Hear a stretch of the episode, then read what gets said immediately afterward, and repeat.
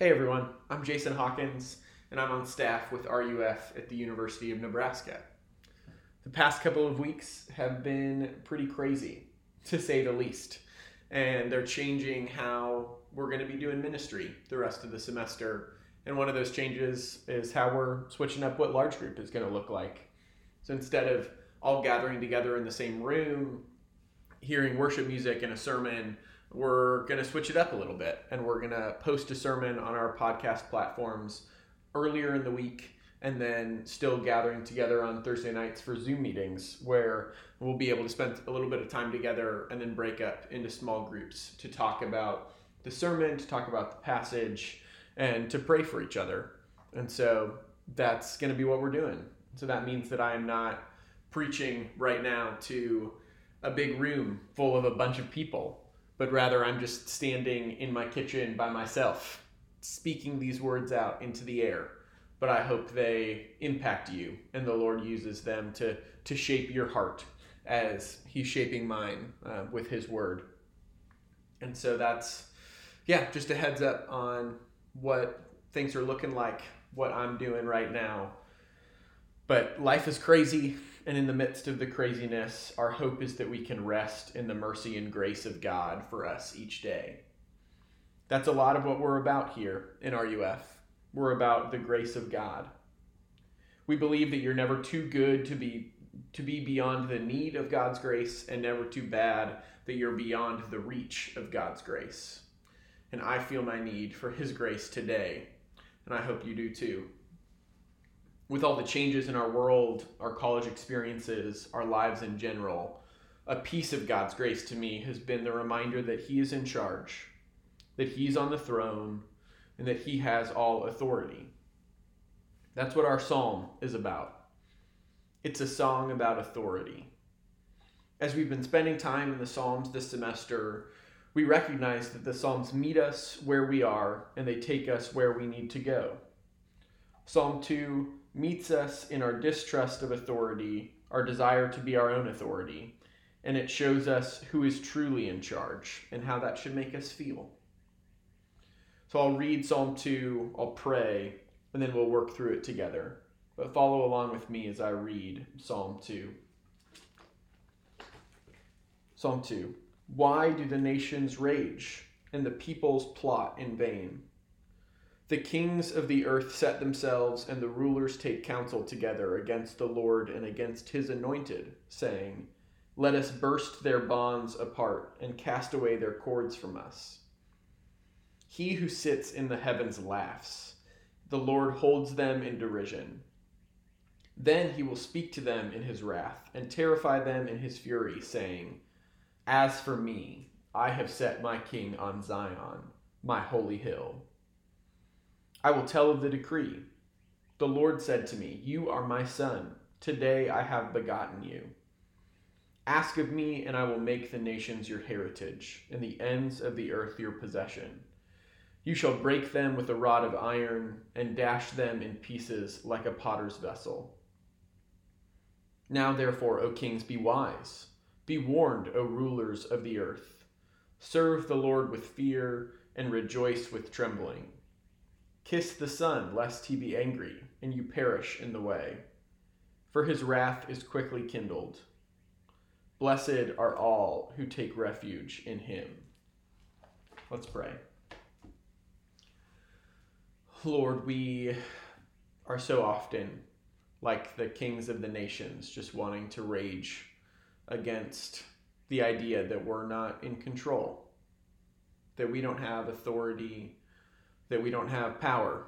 But Lord, we're grateful for that, because you are the one who's in charge. You are the one who has authority, who has power. You have set your king on your holy hill.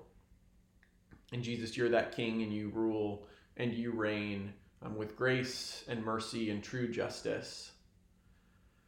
Lord, would you help us understand what it looks like to submit to your authority, to trust it, and to have it shape our lives in ways that are for our good and for your glory.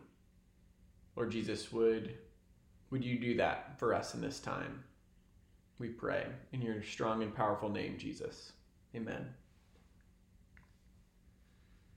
So in this psalm, we hear lots of talk about kings. And the main focus of this psalm is the truth that the Lord is king and has authority over everything. But in our sin and brokenness, we want to throw off God's authority and be our own authority. But we'll walk through this tension as we walk through our main points. First, we'll look at our rebellious attitude, at God's response to that. And finally, we'll see what our proper response to God's authority is. So at the beginning, the psalmist just starts off just by asking a question. He asks, why do the nations rage and the peoples plot in vain? Now that's a pretty pointed question. It doesn't really seem like he's really looking for an answer. Instead, he sounds kind of dumbfounded. Why is everyone raging and plotting in vain? He adds the last part, in vain, because he knows what the outcome of their raging and plotting will be. He knows it will all come to nothing, but we'll get to that later. Then the psalm moves on to talk about the kings and rulers coming together and taking counsel together. The kings of the earth are coming together to make some sort of alliance or battle plan together against the Lord and his anointed, because they want to burst their bonds apart and cast away their cords from them. These kings, nations, and peoples want to throw off the authority that the Lord has over them. They're even willing to work together with other rival nations in order to do that. So the question is, what would make them want to? What would make them want to do that? Maybe they think that the Lord is using his authority unjustly or too harshly. They might not understand why he has this authority over them. And they might think that he actually doesn't have any claim to that authority at all. At the bare minimum, they want to cast off his authority because they want to be their own authority. They think they know better. Now, this isn't just the thought of ancient Middle Eastern kings. It was also the mindset of the very first people. Back at the beginning of the Bible, in Genesis 1 and 2, God creates everything. He forms and breathes his own life into humanity, and he places Adam and Eve in the Garden of Eden. He tells them that they can eat from any tree of the garden except one. And then a serpent comes and asks Eve a question that makes her doubt God's goodness and believe that God is withholding from her and from Adam. It makes her think that she and Adam would be better off if they disobeyed God's authority and chose for themselves. They think they should be their own authority in that moment. And again, this mindset isn't just the authority of the first two human beings or the ancient Middle Eastern kings, but disobeying authority runs deep in our own sinful nature. Just pay attention to the words of every toddler in response to their parents. The parents would say, "Turn off your show." It's met with, "No! It's time for bed." "No! Don't hit your sister." "No!" Everything is met with a "no" from a toddler. But again, it's not just toddlers. Look at the actions of every teenager. Man, teenagers just naturally want to rebel. As soon as a mom says that some boy isn't good for her daughter to date, all the daughter wants to do is to date him even more. And a dad could say to his 16-year-old son, "Hey, don't stay up all night playing video games because you know that you're going to be cranky tomorrow." That 16-year-old guy is just going to take that, and not as a wise rule, but instead he's going to take it as a challenge and try to stay up for like 2 nights straight just to stick it to his dad. Now, an adult could make a completely reasonable rule forbidding something that a teenager doesn't even want to do, and then all of a sudden it's all they want to do. So for my 14th birthday party, I had a bonfire in my backyard, and my parents just had the rule not to put anything in the fire other than the logs when the fire got low. So do you know what my friend did at that birthday party? He threw an unopened pop can into the fire pit. Now the thing about pop cans is that they're pressurized. And so as it gets hotter and hotter and hotter as it's sitting there in the fire, then the pressure builds up and it builds and builds and builds. And then this pop can exploded and it sent multiple logs out of the fire pit along with a bunch of embers that burnt through the lawn chairs and the blankets that we were sitting on. So my parents were the authority in that moment, and they put in a completely reasonable rule for our own safety. And my friend wasted a completely good Mountain Dew because he just wanted to break the rule and to defy authority. Now, I imagine you all have experiences where you defied authority and it didn't go so well for you.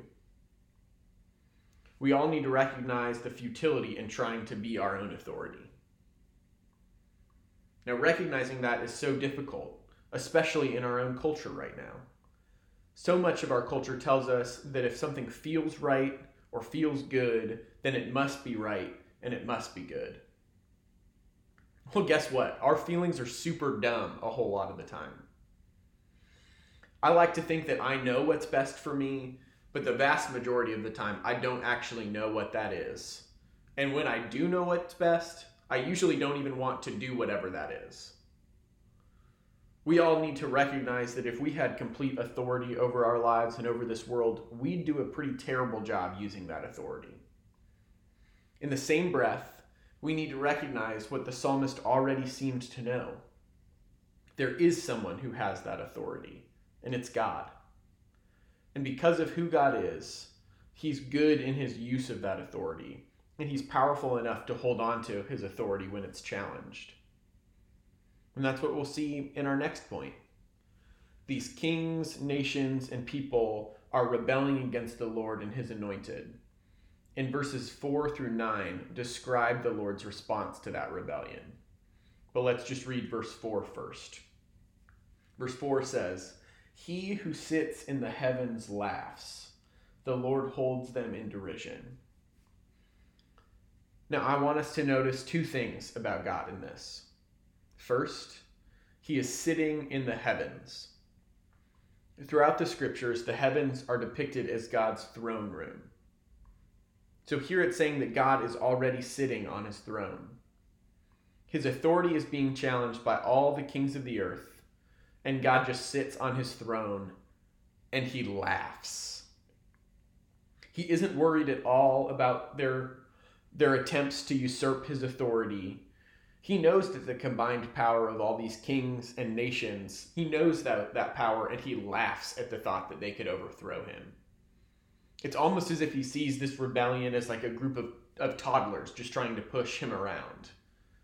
And that would be incredibly cocky if it weren't true. The thing is, this doesn't happen anywhere else but with God. I want you to think about all of the Avengers movies that have been so popular over the years. We have, in these movies, these incredibly gifted heroes with varying degrees of power.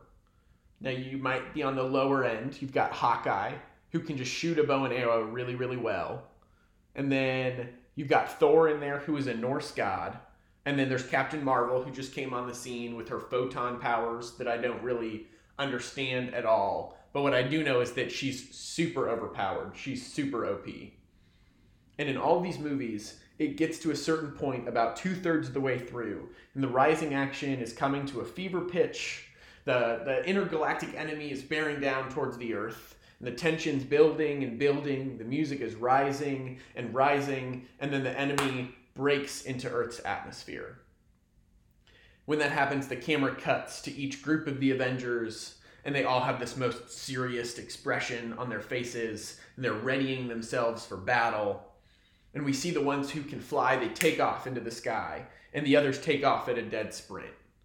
All of them jump into action immediately. Now contrast that with what God does. He sits and he laughs. That's how strong and sure of his authority he is. It can't even really be challenged.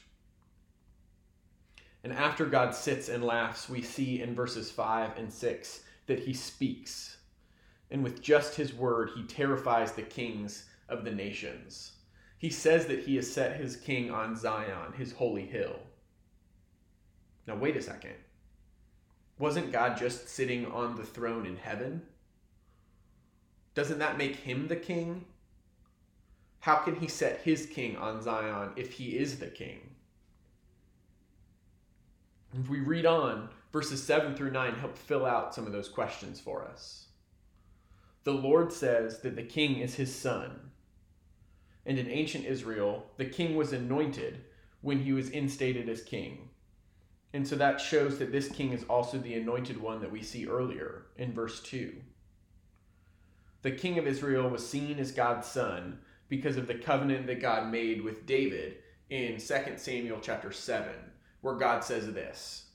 God says, I will raise up your offspring after you, and I will be to him a father, and he shall be to me a son. So here God is saying that the line of David, there will be kings that come after David, and there will be kings that will be, God will interact with them as if it's a father and son relationship. And the Lord continues on to say that he will make the nations and the ends of the earth this king's heritage. The Lord is essentially saying that he will make the enemies of the anointed king his inheritance. Now we know from the Old Testament that no Israelite king ruled over all the nations. But as we read into the New Testament, we find a new king with a kingdom that extends that far and is made up of those who were once his enemy. And that king is also God's son. It's Jesus. And God the Father speaks that at his baptism, saying that this is my beloved son with whom I'm well pleased. And then Jesus goes on to fulfill his ministry, to live a perfect life, to die a death on the cross and resurrect. And then in Matthew 28, Jesus says this. He says, all authority in heaven and on earth has been given to me. Go therefore and make disciples of all nations. Then the book of Acts describes that happening as the gospel moves out from Jerusalem into Judea and Samaria and to the ends of the earth. And while that's happening, at the same time, the Apostle Paul writes these words in Romans 5, verse 10, where he says, for if while we were enemies, we were reconciled to God by the death of his Son, much more, now that we are reconciled, shall we be saved by his life. For if while we were enemies, we were reconciled to God. And so Jesus has this kingdom made up of people who were once his enemies that is extending to the ends of the earth. That's the picture that we have. And his rule and his reign is depicted in its fullness in Revelation 7, verse 9. And there's this uncountable number of people from every nation, tribe, people, and language, and they're all worshiping the Lord on his throne. So Jesus has already begun this work. By the power of the Spirit, the Christian faith is the most multi-ethnic faith in the world. There are people all over the globe that worship Christ as King. So this picture of what the Lord is doing in our present time and what he will do, which we find in Revelation, those pictures should show us what's true and should cause us to recognize his authority and should draw our hearts to seek and to serve and to worship him as the true King all the more as we look forward to the day where it will be true in its fullness. Seeing this picture of who he is and what he's doing should also lead us to the proper response that the psalmist describes in verses 10 through 12. And those verses say, now therefore, O kings, be wise. Be warned, O rulers of the earth. Serve the Lord with fear and rejoice with trembling. Kiss the Son, lest he be angry and you perish in the way, for his wrath is quickly kindled.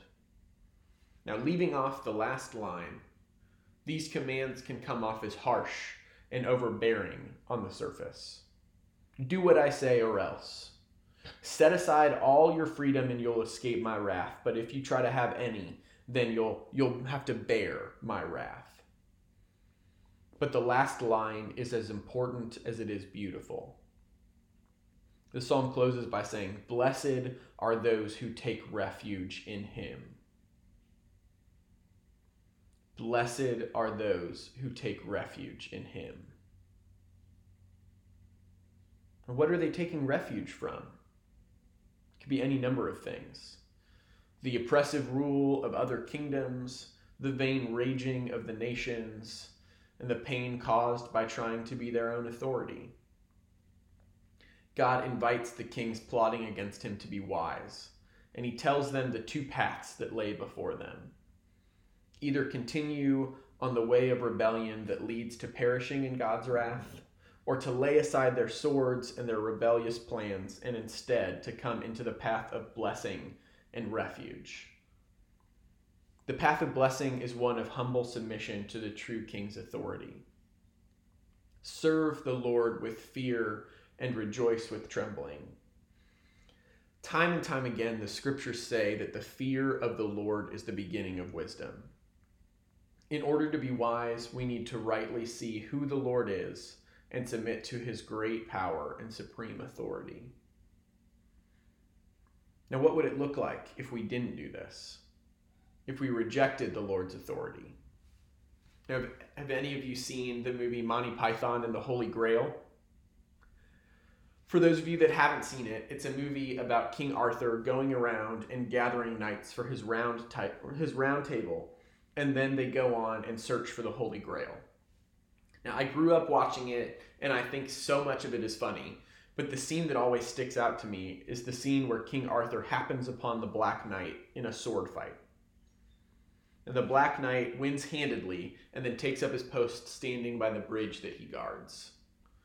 King Arthur was impressed by how he fought, so he approaches and says the knight fought a valiant battle and asks the Black Knight to join him in his court at Camelot.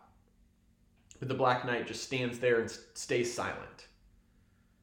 So King Arthur asks again, and it is again met with silence. And then King Arthur starts to cross the bridge, and the Black Knight shouts, "None shall pass!" And the knight won't let the king cross, and so they start sword fighting. And in the midst of this, Arthur cuts off one of the arms of the Black Knight. And then the Black Knight refuses to yield.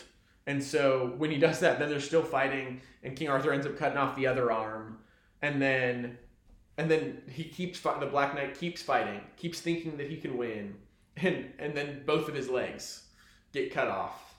And each time a limb gets cut off, King Arthur claims the obvious victory, but the Black Knight keeps coming back for more, thinking that he can win. The Black Knight ends up without any arms or legs because he didn't submit to the king's authority. If he would have taken the king's invitation at the beginning to be wise, he wouldn't have perished. Instead, he would have been a knight of the round table and had all the blessings of being in the king's court. We need to not be like the Black Knight. We need to take God's invitation to trust in his authority and to take refuge in him. Once we recognize how misleading our own desires to be the supreme authority in our lives are, then we can set them aside and instead trust in Jesus. Now, that might look any different ways. It might look like praying scary prayers. It can be a scary thing to pray and to give your trust to God for the first time or for the 1,000th time. In trusting the Lord as our authority, that means that we need to give him the opportunity to tell us what to do. So often, the focus of college is to graduate and get the perfect job. Now, for me, for the first 20 years of my life, I was positive that I was going to be a doctor. Then one day, I realized that I was holding so tightly to that idea that I wasn't letting God have any authority over my career. I remember the moment that I realized that, and I prayed that the Lord would open my hands there. And that's when the Lord redirected my path from medicine to ministry. Now, while it was a scary prayer to pray, I look back now and I'm so incredibly grateful that the Lord took control of my life, because I know I'm experiencing so much more joy now. I've come so much more alive, and I feel in my bones that I'm doing what I was made for. God had my best interests at heart when he called me to this, when he had me open my hands, and he gave me something new. That's not always what happens. Sometimes he just makes what we have planned better, but sometimes he changes it for the better. And so what areas of your life are you holding with clenched fists? What are you holding on to so tightly that you have white knuckles? What aspects of your life do you want to have sole control over? It can be terrifying to think about opening your hands on those things because you don't know if they're going to be taken from you or what could be put in their place if they are.